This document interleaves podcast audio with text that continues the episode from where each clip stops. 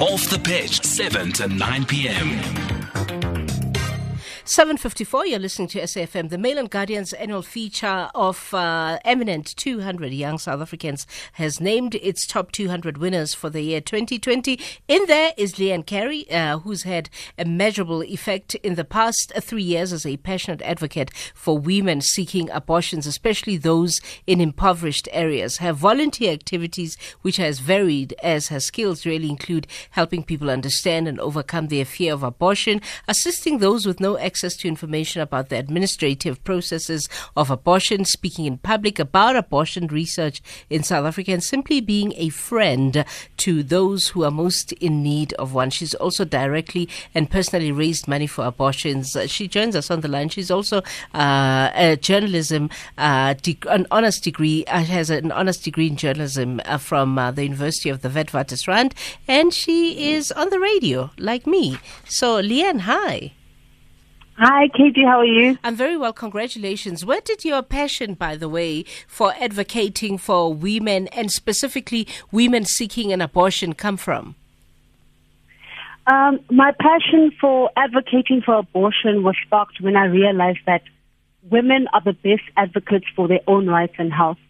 Um, from an oppress- oppress- oppressive history, inequality in the workplace, to periods and period, period pains, pregnancy, childbirth, and everything in between.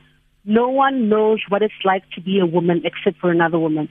So I wanted to help um, women that didn't have access to abortion services access uh, abortion services. And essentially, I think what drove me to to this kind of work is that empowering other women is basically self empower is, is basically self empowerment. Mm. So that's what drove me to to abortion work because I wanted to empower other women in the process, empower myself and support and assist other women. But you zoned in specifically on impoverished uh, women in South Africa. Tell me why. Um, I think what a lot of women in um, impoverished areas don't know is that they can actually access abortion for free. Mm. Um, and this is something that a lot of them don't know. Abortion care in South Africa is very expensive. Um, the state does provide abortion services for free, and I think what what we were trying to do as as a network of young women was to say you have a right to reproductive health care, and it is at your feet and it is free, and we can help you get abortion services should you need them.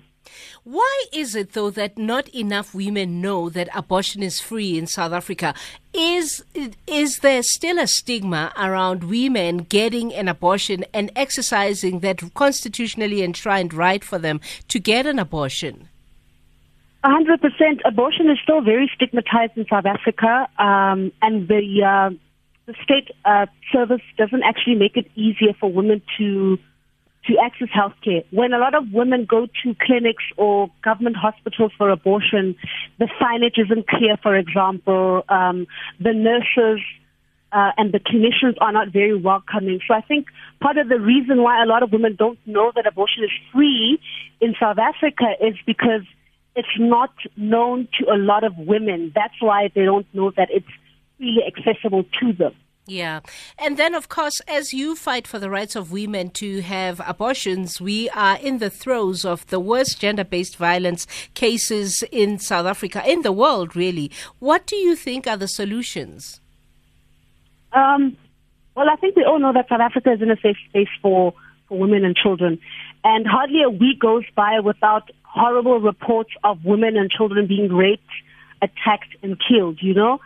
Um, and I think we really need to work hard at making sure that um, men, for example, have the biggest role to play in fighting GBV. You know, mm. I think men need to send strong messages um, that it is, it is unacceptable to use their power to abuse and, and control um, women and children. And I also think that um, it, it is the responsibility of parents, community leaders, religious leaders, political leaders to work towards instilling the values of equality, human dignity, and respect in boys and men. Mm. You know, I think we need to have serious conversations in schools, in churches to tackle the gender stereotypes, and I think we need to be deliberate about our conversations. You know, so I think those are just some of the ideas that we should uh, implement in making sure that um, the cases of GBV are really lessened in this country. And lastly, where were you when you got the news that you had made uh, the top 200 uh, Mail and Guardian uh, eminent South Africans? And where do you think this is going to take you and your passions? Um, I was home with my family. I'm currently in Kimberley um, visiting my family.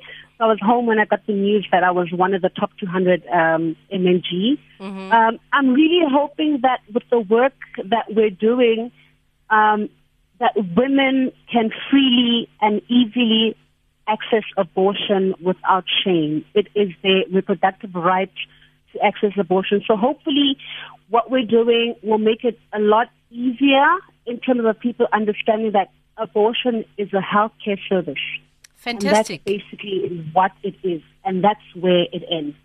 Fantastic. Congratulations. Thank you so much for your time. Uh, uh, I'm sure we'll see more of you. Leigh-Ann Carey, one of uh, the eminent 200 young South Africans. It's 8 o'clock. Time for news with Zoleka Kotashe.